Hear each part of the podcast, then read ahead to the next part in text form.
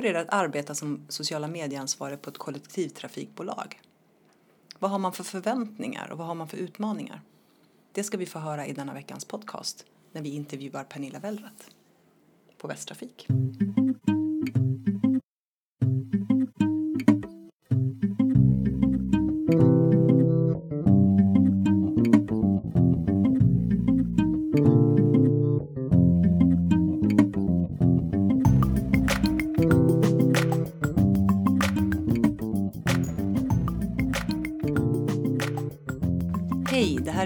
Podcasten Social by Default och det är precis som alltid jag, Sara Larsson Bernhardt och Deeped Niklas Strand som driver den här podcasten.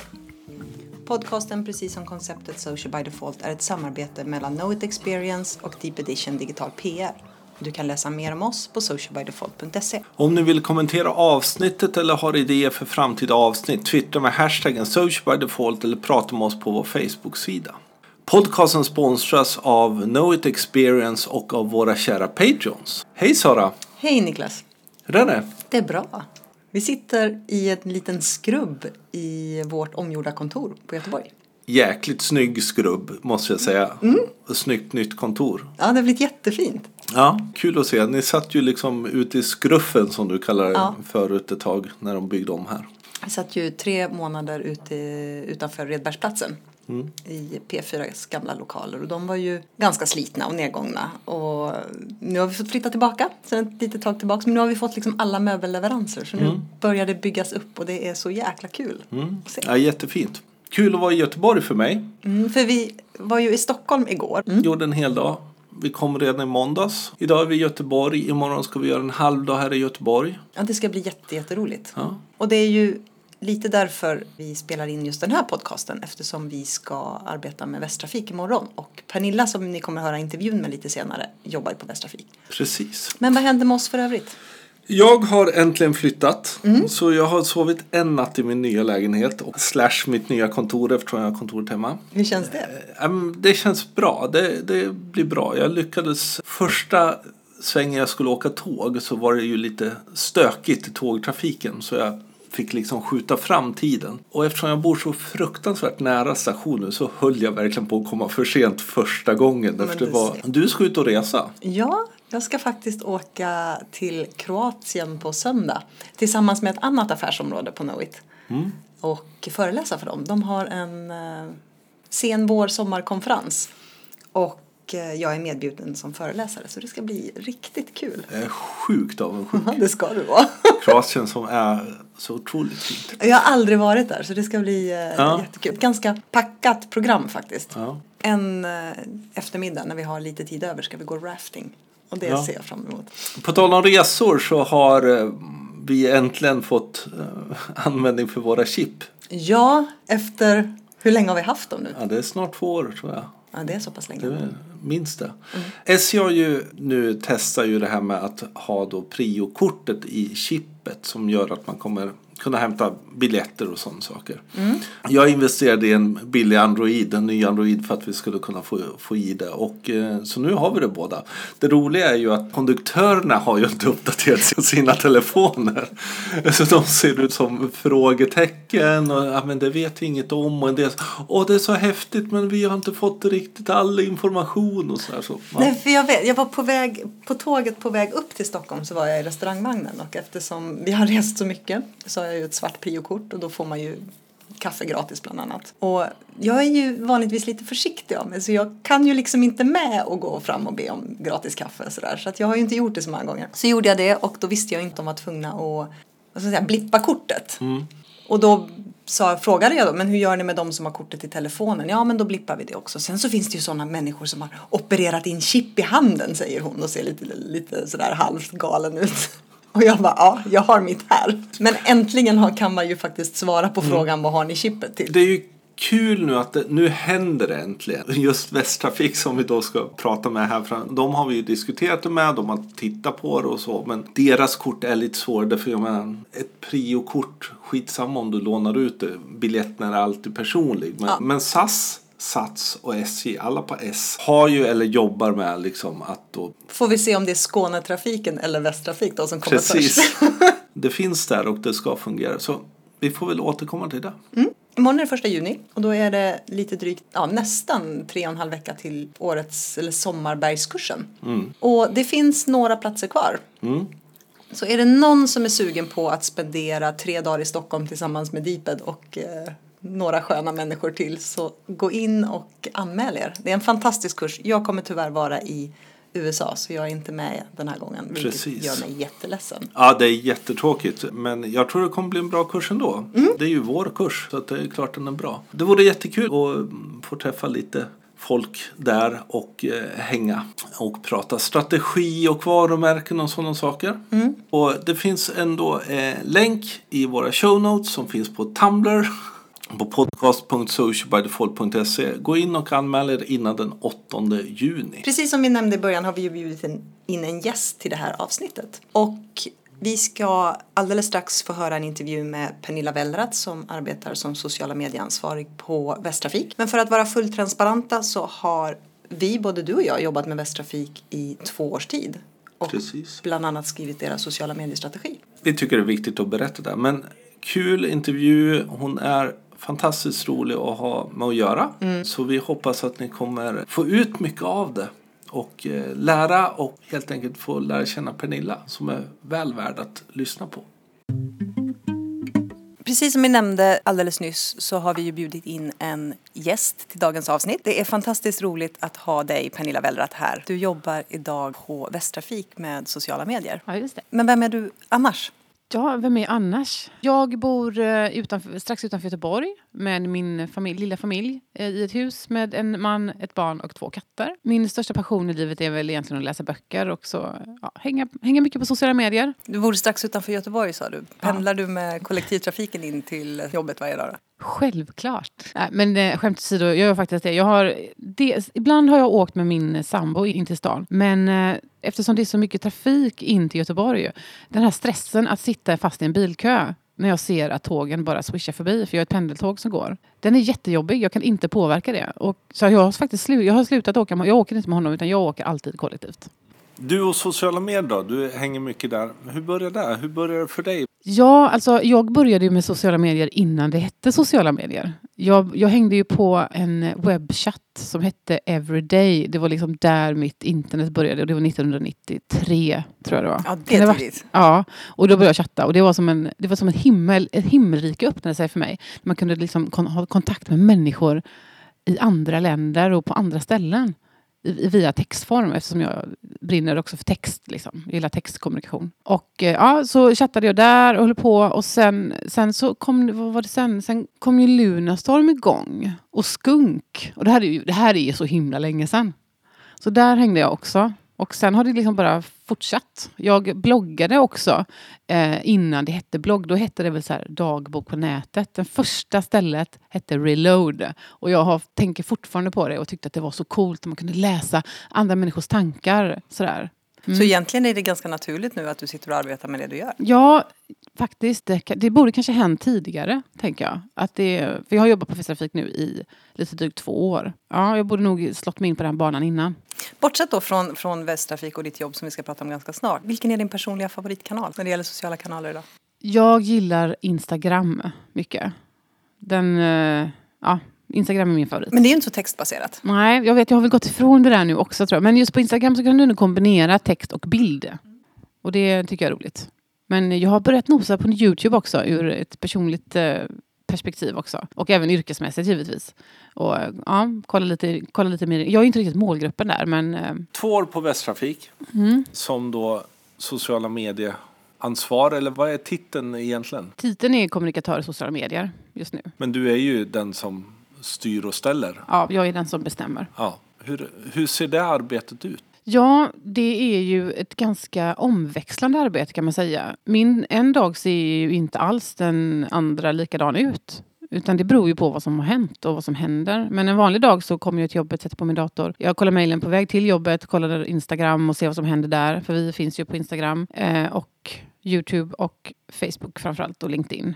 Kollar lite grann flödet, vad som har hänt. Har det hänt någonting under natten?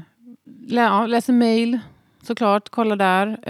Eh, sen har vi väldigt mycket möten. Egentligen kan man nästan säga att Västtrafik faktiskt har funnits medvetet i sociala medier sen du började. För du kom ju precis i en bytpunkt när sociala mediestrategin faktiskt var färdigskriven. Och innan dess så var det väl kanske ganska trevande försök. Men efter Ja. det så har ni ju strukturerat upp er närvaro och Ja, ja vi finns ju på, i våra sociala kanaler på ett annat, helt annat sätt. Och det handlar ju väldigt mycket om att våra kunder finns ju där. Mm. Och de två hänger ju ihop där. Ju mer vi finns, desto mera kunder kommer det till oss i de kanalerna också. Och eftersom vi måste finnas där våra kunder är så är det ett naturligt steg i också digitaliseringsprocessen som pågår överallt. Att vi också finns där. hur många jobbar med dig? Jag är ju själv på min tjänst. Mm. Men sen så jobbar jag i väldigt tätt samarbete med eh, Facebook-redaktörerna som jobbar på kundservice. Och samt även tillsammans med press och eh, ja, webb, webbredaktörerna. Vi sitter ungefär, på morgonen så brukar det vara två i alla fall och svara på, på frågor på Mm. Facebook och Instagram. Ehm, sen så har vi ju lugna perioder också. Men För ni har kopplat på kundservice på Instagram också för ni märker att ni börjar få fler och fler frågor utav den karaktären även där. Ja, vi måste ju svara på de frågorna som kommer och kommer de då via Instagram så, så måste vi ju svara där också. Men Vi jobb- jobbar ju med ett eh, verktyg som, där man kan koppla ihop de här kanalerna så att det blir väldigt enkelt för oss att ha kontroll över vilka frågor det som kommer och, och utifrån vilka kanaler också. Rätta mig nu om jag har fel, men det, det du gör då är att du ser till att det vardagliga innehållet alltid uppdateras på Facebook och på Instagram och era andra kanaler. Det är du som ser till att eh, de eventuella trafikstörningar som påverkar väldigt många människor också proaktivt uppdateras. Och sen är det kundservice som sitter och svarar på alla inkommande frågor. Ja, just det. Precis. När gjordes den uppdelningen? Den uppdelningen har nog alltid, alltid varit där från att jag började. Gen- Generellt, alltså ni är ju kollektivtrafikbolag som har tåg och bussar och båtar Linbana också, Och spårvagnar? och spårvagnar. Precis. glömma. Utmaningarna med sociala medier, vad är de riktigt stora frågorna som ni har att tampas med? Vi har två stora frågor att tampas med hela tiden. Och det är prishöjningar, tidtabellsskiften, när vi drar in trafik eller gör om trafiken. Då, det väcker alltid väldigt mycket reaktioner och frågor. Vilket, vilket det självklart ska göra eftersom det påverkar så många människor. Som kollektivtrafikbolag så sitter ju ni i en ganska utmanande situation eftersom det spelar egentligen ingen roll vad ni gör så har ni ju alltid folk som är missnöjda. Oavsett om det är ni som kan påverka det som händer eller om ni kan vara direkta orsaken. Hur är det att jobba med sociala medier när man alltid är i någon form av konstant, inte krisläge, men i ett läge där man hela tiden har irritation i kanalerna? Jo, det är en utmaning att jobba på det sättet. Men samtidigt så är det ju den världen som vi behöver förhålla oss till hela tiden. Mm. Eftersom det är sånt saker som händer hela tiden. Oavsett om det är planerade saker som händer eller om det är oplanerade. Vi kan i stort sett aldrig förutse vad som händer. Om det händer saker ute i trafiken exempelvis. Men vi måste ju vara där och kunna informera om det. Har ni märkt någon skillnad? Vi berättade innan, innan den här intervjun att eh, vi har ju jobbat tillsammans med er i två år. Och när vi kom in så, så hade, kändes det som att ni hade mer irritationer i flödet då. Om man tittar bakåt som ni har idag. När ni har jobbat proaktivt och när ni har jobbat med liksom, sociala medier på ett strategiskt sätt. Känner du skillnad? För du har ju varit med under hela den här resan. Är det fler människor som har förståelse för vad ni faktiskt kan påverka och inte påverka idag än vad det var när du kom in i den här rollen? Jag skulle vilja säga att samtidigt som klimatet har blivit hårdare, vi har mycket mera frågor, kommentarer och besökare, så har vi också, som du säger, folk som faktiskt vet vad vi gör och varför vi gör det. Tidigare så var det, hade vi inte riktigt lika många människor som faktiskt kunde gå in och, och, och svara, hjälpa till om man säger så, och svara och vara våra ambassadörer. Utan då var det många som var mest negativa. Men nu ser vi faktiskt en, en förflyttning där. Att folk förstår varför, vad vi gör och varför vi gör det. Även om alla såklart inte är glada över det hela tiden. Någon, så, någonting som ni är väldigt duktiga på också är ju just att behålla den här personliga mänskligheten. Delvis ni på marknaden men framförallt också kanske kundtjänst. Att det finns en, en värme och en, ett inlyssnande i alla deras kommentarer och svar och man skriver under med namn och så. Har det varit med och påverkat den här förflyttningen tror du? Ja, det har ju varit en jättestor påverkan och det är ju någonting som vi har jobbat väldigt hårt med också. Framförallt det senaste året, eller de senaste två åren. Att eh, våga kanske vara lite mer personliga. Våga skoja till det ibland om det passar. Och Eh, kanske gå ifrån den här gråa myndighetsbilden till att bli en, en människa som faktiskt sitter och jobbar. Inte bara för att svara rätt, men också för de som faktiskt jobbar där. För att det är ju inte roligt att sitta på jobbet varje dag och få skit. Så att det, är ju, det hänger ihop lite grann att, eh, att, att ändra klimatet. Det är ju många frågor hela tiden som ni har att hantera och inf därmed informera och jobba med. Men utöver det, när det gäller att bygga varumärket och så, vad har ni för tänk där? Hur, hur jobbar du med innehåll? Jag tror på att visa liksom människan, även där, människan bakom Västtrafik. Att det är faktiskt det är ju människor som kör bussar. Det är, är människor som kör våra tåg, våra tågvärdar och våra biljettkontrollanter. Det är ju människor. Och visa människan bakom det.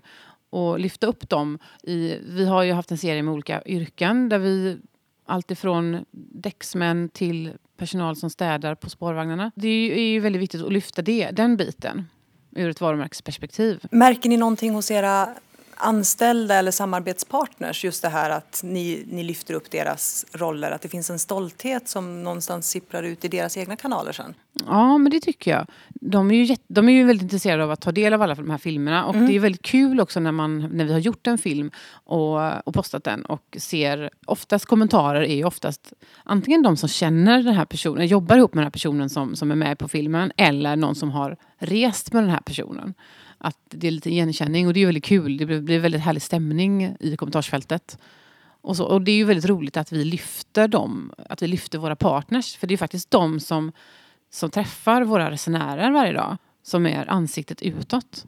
Vad gör ni mer? Alltså att visa personer bakom viktig. Vad, vad har ni mer för, för content-strategi för sociala medier? Ja, men innehållet är ju väldigt kanalberoende. Facebook är ju lite grann som, men nästan som en tidning, att det är där det händer. Det, där, där har vi realtidskommunikation, det är kundservice. Vad är det som händer i trafiken just nu? Och annat, annat varumärkesbyggande. Sen om vi tittar på Instagram så är det en annan typ av eh, kommunikation. Där är det det visuella som är viktigt. Och där kan vi också bygga liksom Västtrafiks varumärke på ett annat sätt. Spårvagnar i motljus är ju verkligen det bästa, det bästa vi kan använda för att det drar ju hur mycket likes som helst. Eller körsbärsblom på Järntorget. Det, ingenting slår det. Och det är, väldigt, det, är väldigt, det är en väldigt kärleksfull kanal på ett sätt. För det är mycket positivitet där. Eh, det är inte lika mycket negativitet och eh, kommentarer och sådär som på Facebook. LinkedIn då? LinkedIn är ju en, det är en lite annan typ av kanal. Där är det ju mycket mer professionalitet. Kanske inte lika täta uppdateringar. Men det handlar mer om innovation, nyheter på det digitala planet och ja, fram, lite mer framtid. Så att det är väldigt olika kanaler. Och det är väldigt kul också att de är så olika. De har blivit mer och mer olika med, med tiden. Ni har ju ingen aktiv egen Twitterkanal. Ännu i alla fall. och det har varit ganska mycket, just Västtrafik har haft liksom, det, har funnits en Västtrafikkanal men det har inte mm. varit ni som har haft mm. den utan det har varit en annan bot och det har varit ganska många. Men det intressanta för er just runt Twitter är ju att ni har, ni har ju en, en närvaro på, på Twitter genom er vd som är minst sagt aktiv och eh, fungerar delvis som kundtjänst ibland. Hur, ja. hur liksom, vad är dina reflektioner över det utifrån liksom den ganska ovanliga situationen? Mm. Ja, det, kanske, det är väl inte en helt optimal lösning att vi har vår VD som uh, vår backup på Twitter. Men det är ju lite grann ett personligt val som han har gjort också. Att han tycker det är roligt. Han tycker det är väldigt skoj med Twitter och, och svara där han kan. Skicka vidare frågor ifall det behövs. För han är otroligt lyhörd och ja, alert. det är han. Mm. Verkligen. Så det är väldigt, det är väldigt, vi är väldigt tacksamma att han har tagit den rollen. Hur ser du generellt om då ni skulle börja jobba med Twitter? Vad, vad kommer den vanan att man pratar med Lars istället för mm. att med er? Mm. Vad kommer det vara för utmaningar och möjligheter för er? Ja, då tänker ju vi så här eller att vi kanske behöver två kanaler. För att det finns ju, just Twitter är ju både opinion och kundtjänst. Eller kundservice. Så att vi, så att vi kan eh, försöka eh, rikta våra inlägg och eh, flytta våra kunder eller, ja, till rätt kanal. Det är väl det som skulle vara utmaningen. Att de hänger i rätt kanal så att säga. Där den ena är där vi kan opinion och det är lite mer pressfrågor. Där Lars också då kan ha en ganska framträdande roll. Ja, precis. Och sen annat, lite mer kundservice-perspektivet. Din dröm då? När du sitter och arbetar, vad skulle du vilja göra med Västtrafik och deras sociala kanaler? Jag vill ju utveckla innehållet hela tiden och kanalerna. Att kombinera det rörliga med, med information på ett lättillgängligt sätt. Så att det blir roligt att titta på de här filmerna. För att kollektivtrafik är superviktigt och är ju en beståndsdel i samhället på ett sätt. Men det kanske inte alltid är så himla roligt. Att, uh, den ska ju bara fungera, det är lite så. Så att utveckla innehållet så att det blir, det blir lite roligare. Mer kunskap om, om både er och he, hela kollektivtrafiken? Ja, men lite grann hur det funkar, vad, hur, det, vårat, uh, hur det är bekostat. Uh, att vi faktiskt ägs av regionen. Och där tar det, tas det många beslut som kanske vi inte alltid kan påverka. Och lite, lite mer den typen av lättillgänglig information. Som det, kanske också även är utbildande. Det för sådana saker är ju ganska vanliga frågor ni får. Mm. Att det handlar om prishöjningar, det handlar om linjedragningar, det handlar om varför mm. någonting är gjort. Finns det saker idag som, som du känner att eh, ni kan förbättra, förutom innehållet? Mm. Vad finns det för andra saker som ni känner att ja, men här har vi en utvecklingspotential som vi inte har nått hela vägen fram än? Ja, men det handlar om att vara snabb när, när saker händer. Sen kan, tycker jag, kan jag tycka att det eh, finns ett problem med, med sociala medier och framförallt Facebook i och med att det har med algoritmer att göra. Vilket gör att vi faktiskt inte kan lita på Facebook som realtidsinformation. Nej. Åtminstone inte när det kommer till innehåll som vi publicerar. Till kundservice så, är det ju, så funkar det ju som det ska. Men um, så där är det en liten utmaning. Men vi kan absolut bli snabbare på att berätta vad som händer. Hur kan vi hjälpa till när det händer och komma med lösningar istället och inte kanske bara information utan även stötta upp. Hur mycket utav innehållet som ni lägger ut köper ni upp synlighet för? Väldigt lite. Ja, vi, kör ju, vi har ju um, våran, um, våran app Västtrafik to go. Där köper vi ganska mycket, mycket reklam. Mm i, just på Facebook. Men i övrig information och inlägg så köper vi inte särskilt mycket faktiskt. Hur tror du det kommer att se ut framöver? Jag tror nog att vi måste lägga en viss budget på det för att nå ut i, i bruset. Ja, framförallt när, när, eh, som du nämnde med algoritmer och att saker och ting mm. faktiskt sållas bort. När det gäller viktig mm. information. Ja, precis. Att då lägga en budget för att nej, men nu behöver vi köpa upp det här så att mm. alla i Västra Götalandsregionen faktiskt åtminstone har möjlighet att exponeras mm. för det. Just nu är ju den här regionen på väg in i en stor förändring i och med västsvenska paketet. Västlänken kommer påverka, bygget av det kommer påverka Göteborg och så. Hur kommer sociala medier fungera i det här?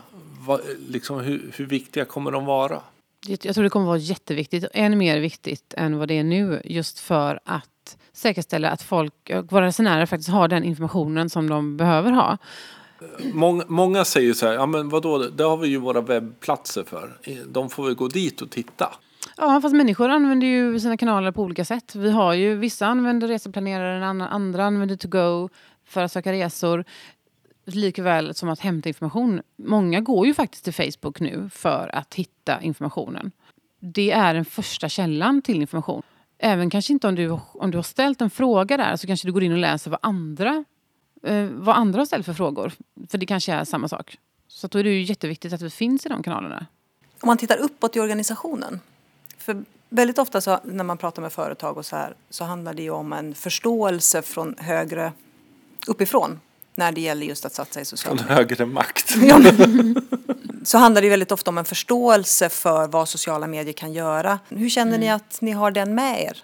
Jag skulle faktiskt säga att den är bra. Jag tror att Facebook, som brukar, eller sociala medier-poletten har liksom trillat ner nu. I och med att det är så vedertaget med sociala medier i eh, organisationer så är vi på väldigt god väg. Just, i, just det här med hela digitaliseringen. Att vi har faktiskt en vd som är väldigt engagerad i de här frågorna också. Gör det lite lättare.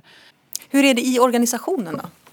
För det är också en omställning med tanke på att ni har ju traditionellt sett jobbat med en vanlig kundservice mm. när mejl och telefon mm. var de starka sidorna och nu få in hela det här i, i sociala kanaler. Men det är ju det som är så himla häftigt tycker jag. För att sociala medier är ju demokratiskt till det, på det sättet, på gott och ont. Att det är det som det, behov och efterfrågan. Och det är ju verkligen väldigt tydligt i sociala kanaler och sociala medier. Att det är behovet som bestämmer. Och det gäller ju, då, eftersom det kommer utifrån, och då, det påverkar ju oss som organisation så mycket att vi måste anpassa oss efter det. Det är, in, det är inte en fråga om det, utan vi bara måste göra det. Och det märks ju även också i organisationen, även om det kanske kan ta lång tid ibland. Det, det är ju jätteviktigt att he, en, he, hela organisationen är med på sociala medier-tåget. Mm. För att det, och det är ju också som är så himla coolt.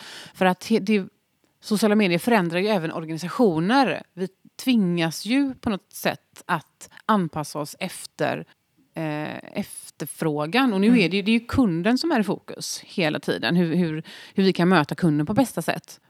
Och det är ju mycket tack vare sociala medier. För där har vi ju örat mot marken hela tiden. Och vi har ju, kunder kan ju påverka lite mer, alltså mycket mer nu än vad de tidigare kunnat göra. För att det är en helt annan naturlig väg in i företaget. Och, och de är ju mycket mer publika. Det är inte liksom en frågelåda som mm. eh, kom gärna med dina frågor, skicka till den här mejlen, lägg det i den här lådan och sen kanske man inte ser någonting av det. Den är ju mm. mer publik, mm. vilket är spännande. Vad tror du att Västtrafik är om två år när det gäller sociala medier? Oj, vilken svår fråga. Jag tror att det kommer väl vara än mer kundservice i sociala medier. Um, vi har förmodligen ökat upp våra öppettider ännu mer. Och um, vi kommer nog vara ännu mer snabbare tror jag. För att det är, det är ett krav. Eh, men öppettiderna har ju varit en intressant sak just eh, som kollektivtrafik. Att jag menar, utmaningen där att faktiskt, ni jobbar kontorstid. Men när, när åker man egentligen buss och tåg och sådana mm. saker. Ja, det är en jättestor utmaning. Så precis som du säger så åker ju våra, våra resenärer slutar inte åka bara för att våra Facebook-redaktörer går hem. Och det typiska är ju att det, när det händer så händer det ju och då måste vi ju verkligen svara upp. Och är vi inte på plats så får ju inte våra resenärer svar på vart bussen är eller vad det är som har hänt. Och det, vi har ju ett ansvar där att faktiskt kunna informera för våra kunders trygghet. Så ehm, ja, vi jobbar ju, ja, öppettiderna är, är, är verkligen prioriterade. Så längre öppettider, mer rörligt mm. och mer kunskapsinriktat innehåll. Mm. Om du får välja under de här två åren. Mm. Tack snälla för att du ville vara med i vår podcast. Tack själv. Tack för att jag fick komma hit. Så otroligt roligt att få jobba tillsammans med Pernilla Västtrafik. Det är, märks att de är passionerade och att de verkligen brinner för det företag och det varumärke de arbetar med. Mm. Det är kul. Vi har ju, jobbar ju både med Västtrafik och Skånetrafiken. Mm. Och Skånetrafiken kommer dyka upp i podcasten framöver. Just med kollektivtrafik och den liksom utmaning som ändå ligger i att vara mitt i en vardagskris hela tiden. Mm. För jag menar, tåg blir försenade och sitter man där är man förbannad. Det vet ju både du och jag. Och framförallt jag kan ju bli riktigt irriterad och uttrycka mig om min irritation. Fast kanske inte lika mycket längre sen vi började jobba med jag de här fått, Jag har ju lärt mig att det inte är så enkelt alltid. Men det är ju helt klart intressant att då prata och se hur sociala medier verkligen är i sitt essen sån här gång. Mm. Både när det gäller konversation, när det gäller krishantering, när det gäller att, att jobba reaktivt. Men också hur man adderade proaktiva och faktiskt varumärkesbyggande delar mitt i allt det här. Mm. Och här tycker jag det är fascinerande att se att det är just de här kanske mer utmanande branscherna som har haft stora utmaningar redan före sociala medier med att ta hand om irriterade kunder och så. Att de faktiskt har kommit längst när det gäller det här. menar, vi har tittat på Försäkringskassan som gör ett fantastiskt jobb i sociala kanaler. Vi har tittat på SJ som kanske snubblade några gånger i början men som visserligen är lite fyrkantigare idag än vad de var då men som också hela tiden är alerta och närvarande. Polisen har gjort ett fantastiskt arbete med att bygga in mänsklighet i varumärket och sådär. Så att jag tycker att många kan faktiskt lära sig av deras sätt att arbeta. Så tack Pernilla för att vi fick låna dig en stund och prata med dig. Och det var det vi hade för idag. Eh, vi lägger precis som alltid in länkar i show notes och de hittar ni på podcast.socialbydefault.se. Glöm inte att prenumerera på oss. Vi finns på iTunes, Soundcloud, Acast och Stitcher och det är bara att söka på Social by Default. Om ni gillar podcasten så ge oss jättegärna betyg och gärna recensera den. Vill ni stödja oss ekonomiskt så gå in på patreon.com socialbydefault och ge oss lite stöd ekonomiskt. Det som händer är att varje gång vi publicerar en podcast så dras pengarna och det här kommer användas för att vi ska kunna utveckla podcasten. Och precis som vi tidigare sagt, tyck gärna till med hashtaggen socialbydefault. Och vill ni nå oss på Twitter och Instagram så heter jag SanasiLB överallt. Jag heter Deeped överallt. Tack för oss! Tack!